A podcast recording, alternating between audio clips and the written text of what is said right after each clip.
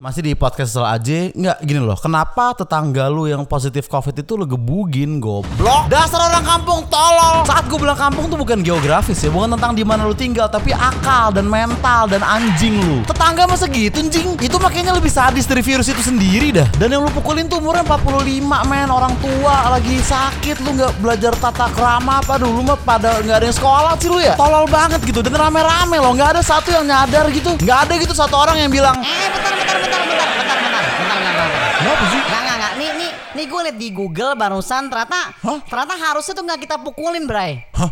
Iya ternyata dia harus isoman gitu isolasi mandiri ternyata kita nggak boleh deket sama dia jadi jangan jangan dipukulin harus jadi jadi, Hah? jadi kita salah nih dari tadi nih. Hah bener loh. Iya jadi kita mending bubar aja sekarang dah karena kasihan juga nih bapak-bapak udah tua men umurnya udah 45. Hmm gitu ya. Iya dan dia terkapar sendiri di jalan sendiri kita rame-rame bawa kayu-kayu panjang kan nggak adil kan. Hmm iya juga sih sebenarnya. Iya, jadi yang satu meter tuh harusnya social distancing, bro. Kita harus jaga jarak sama orang sepanjang satu meter. Oh iya. Bukan kita harus mukulin orang yang positif dengan kayu sepanjang satu meter gitu. Salah kita. Nggak ada yang kayak gitu loh Mungkin karena emang kegoblokan dan kebangsatan tuh udah merata di perkampungan sialan itu Ingat, goblok plus bangsat plus rame-rame minus empati sama dengan horor Gue ngeri gue ngeliat videonya Kok bisa gitu kegoblokan ditarik sampai level sedalam ini Percepatlah penyebaran internet Indonesia Biar angka korban kegoblokan turun Jangan tunggu sampai kita jadi peringkat satu negara tergoblok di dunia gitu. Udah berita-beritanya goblok, rakyatnya goblok, pemerintahnya jauh lebih gobik. Ya gobik maksud gue maksudnya itu mengambil effort yang sangat-sangat besar untuk menangani pandemi ini gitu. Salut sih gue pemerintah kita. Untuk para tetangga bangsat bin blow on bin kontol di luar sana Di deskripsi video ini akan gue taruh link untuk lu beli buku PPKN Biar bangsat tuh mendingan dikit lah. Biar lu belajar juga. Kalau nggak semua masalah tuh bisa diselesain dengan mukulin orang men